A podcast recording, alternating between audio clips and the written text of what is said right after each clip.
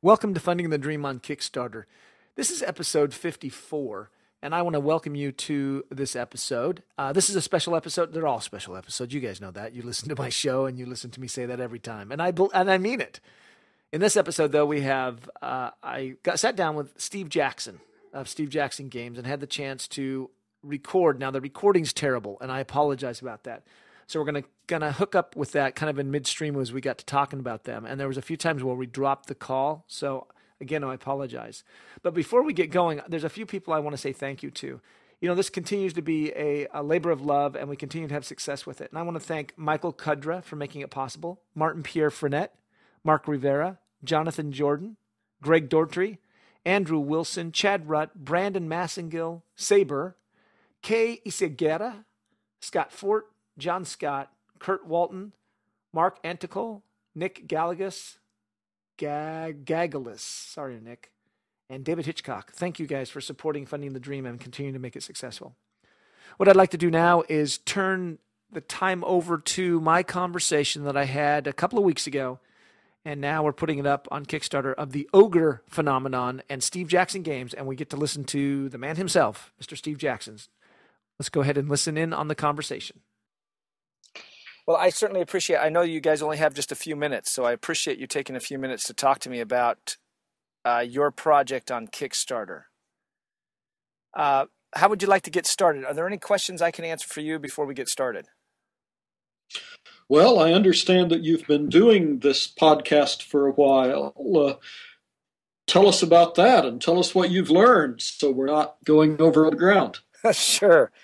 Uh, well, anything I've learned, you guys have learned all within the last week. So uh, it almost doesn't matter. Uh, so my podcast, this is we've done about 50 episodes. It's focused around uh, particularly the board game industry and how Kickstarter is impacting the board game industry, and how people are taking their game ideas, putting them on Kickstarter, and then kind of bringing this whole new uh, ability for a game designer to bring their game directly to the market with bypassing publishers and everything and just bring it straight to the market. And there's been a ton of things learned. Most of it has to do with building a community, um, having the ability to reach out and emotionally connect with your customers or your, or, or your fans, and then bringing something of value. And oftentimes people are willing to support or back a project even though they might not get the equivalent uh, back in material goods. So you see a lot of people supporting a project even though they might not get the game back or giving beyond what a game would normally generate, which is something kind of what you guys have already encountered in the first week that you've been up, right? There have been a lot of people supporting at levels below getting the whole game, yes. Although we're also getting lots and lots of mail saying, and I hope to increase my support later. So we'll see. And and I think Steve, you're this is a perfect example of what you guys have done. You've tapped into Steve Jackson games goes far beyond the games you produce, and it's so much more of the emotional attachment of people who have who have followed your career all the way back to your metagaming days, long before you know you hit the big time, so to speak. And and they and that's where Ogre comes from, right? Ogre's way back there, way back in one of those uh, original micro games that came in the little plastic bag with uh, Scotch tape. Yes, it was the first one. I had a copy. I, uh, I no longer yes. have. I, I, can tell you're really there because uh, most people think that it was in a sandwich bag, but no, sandwich bags were expensive. This was just a plastic bag with scotch tape. And I can still that sensation of pulling that scotch tape and have it just tug at the plastic just a little bit. That sensation is there, and still the cardboard feelings, and then taking my scissors and cutting out all the little pieces. A great emotional experience that goes with that. Well, we will not put anybody through the emotional experience of these counters with scissors. They well, he, will be die cut. Well, here's one of the questions that's been the number one question probably asked out on Kickstarter. Well, there's a lot, but one of them is Is Kickstarter a viable method for traditional game publishers to bring their games to market? And Steve Jackson Games appears to be the first top of the line game publisher to step up and actually deliver a product through the Kickstarter process that probably would not have existed without Kickstarter. Is that correct? No. Uh, in the first place, I don't think that we are the first what you would call a major publisher. Uh, has Mayfair done Kickstarter? No, I don't. I don't think Mayfair has. Okay, uh, I I Someone did a Catan project through Kickstarter that was not authorized by Mayfair. that's that was That- called that was called board crafting, and it was handcrafted Settlers of Catan boards made out of cherry wood and walnut and things like that.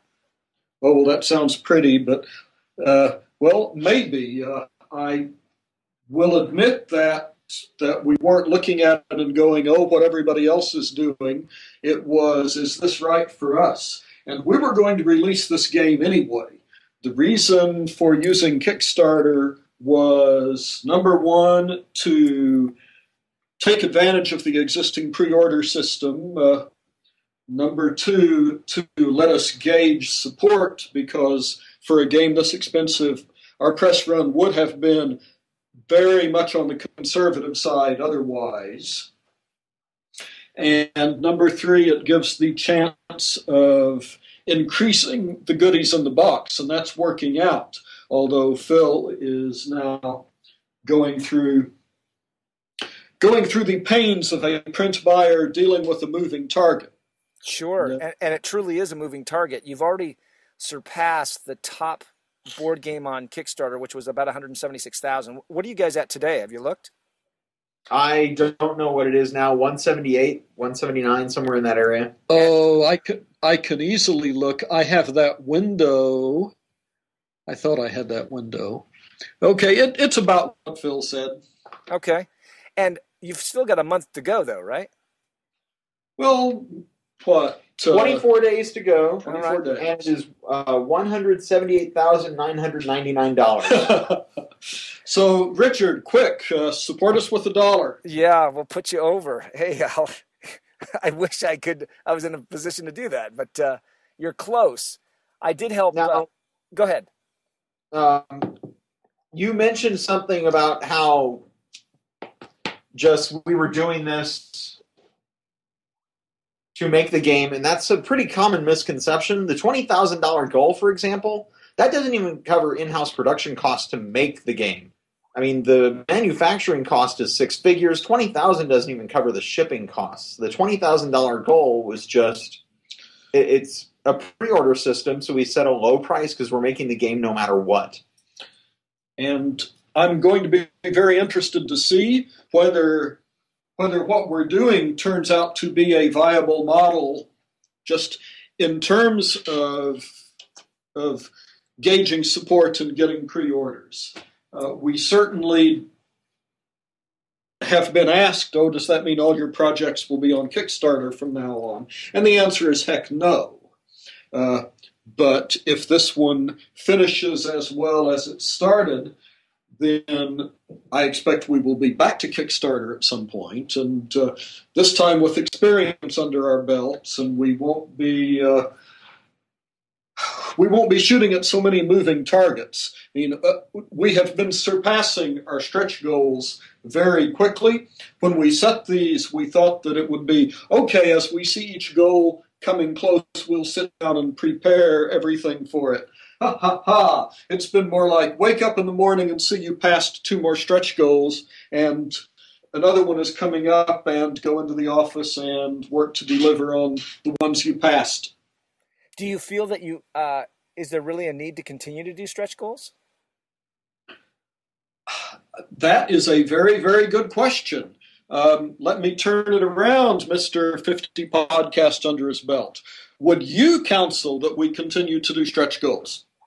I would say I would say that you have reached the point where value has been delivered and now you're almost artificially creating um, value when your fans are saying, look, we're going to give you money for giving us the game. And you might just instead say, you know what, we're going to stop with the stretch goals and we're going to just take and make, how can we make the game better rather than adding cookies or goodies or t shirts or bibbles and bottles and that type of thing?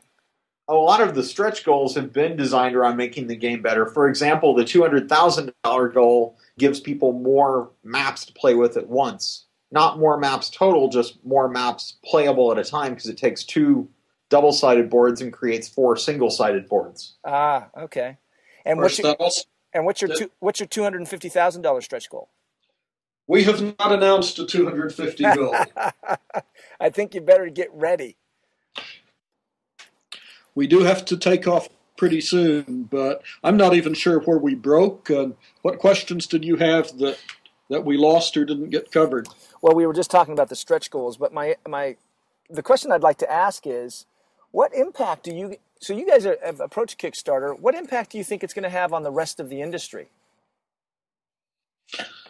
Well, that'll be interesting, won't it? Uh, I know that one thing we're going to do is publish what we learn, what what made us happy and what disappointed us.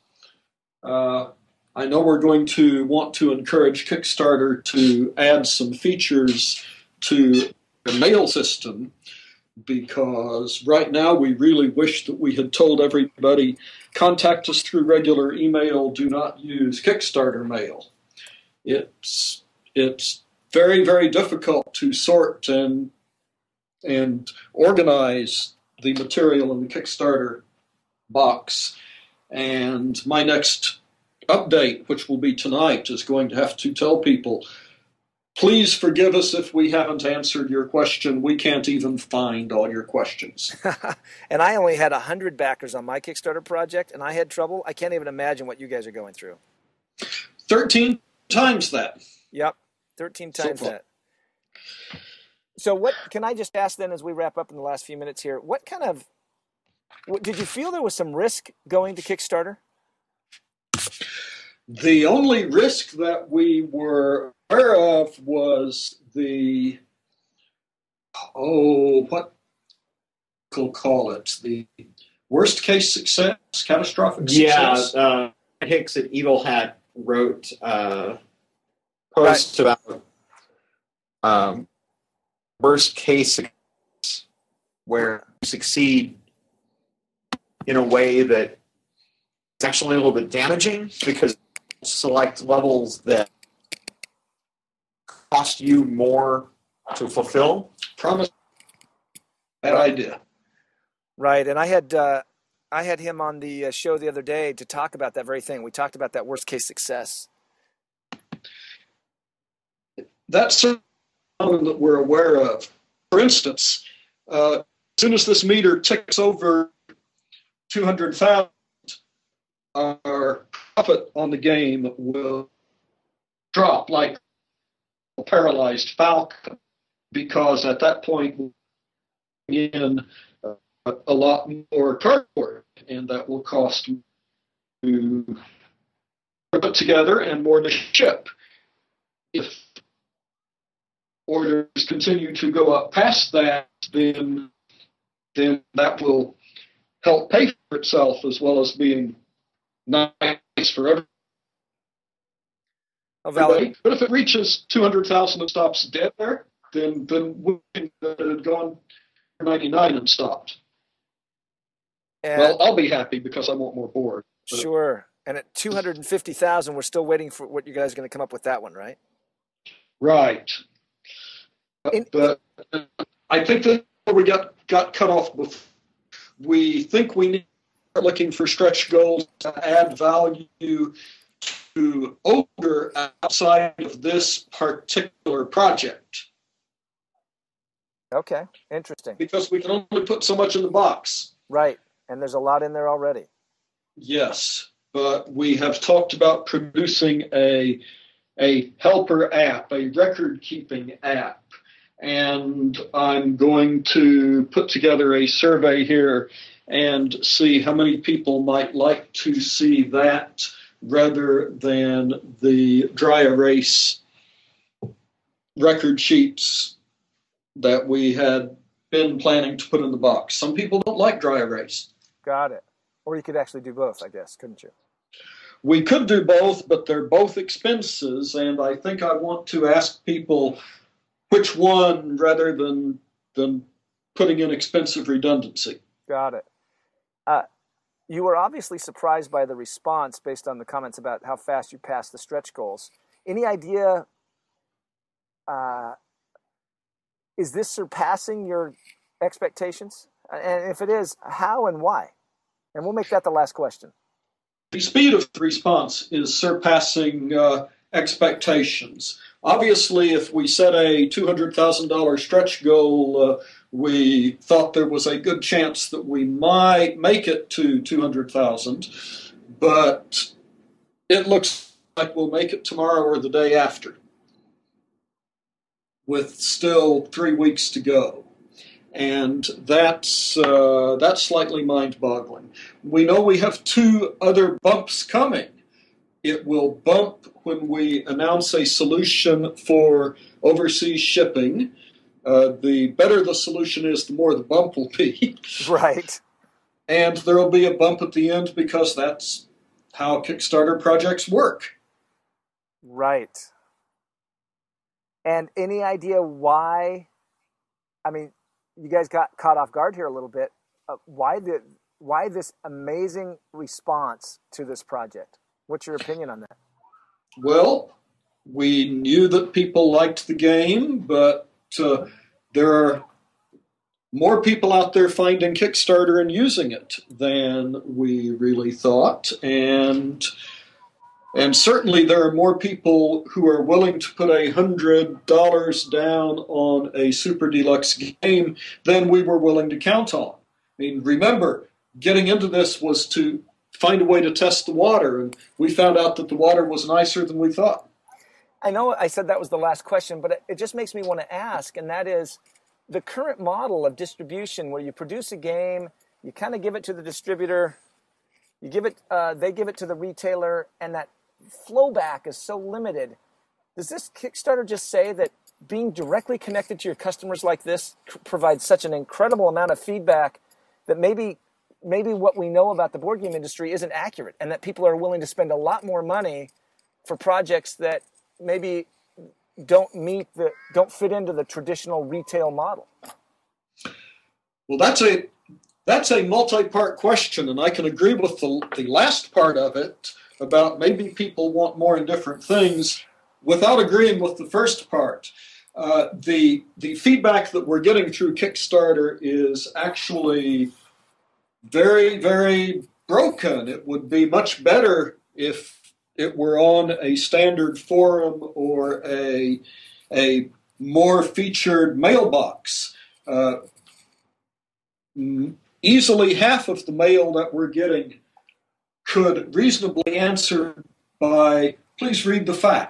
Now that's not the answer we send, but people people are not finding the FAQ. Uh, I think that there's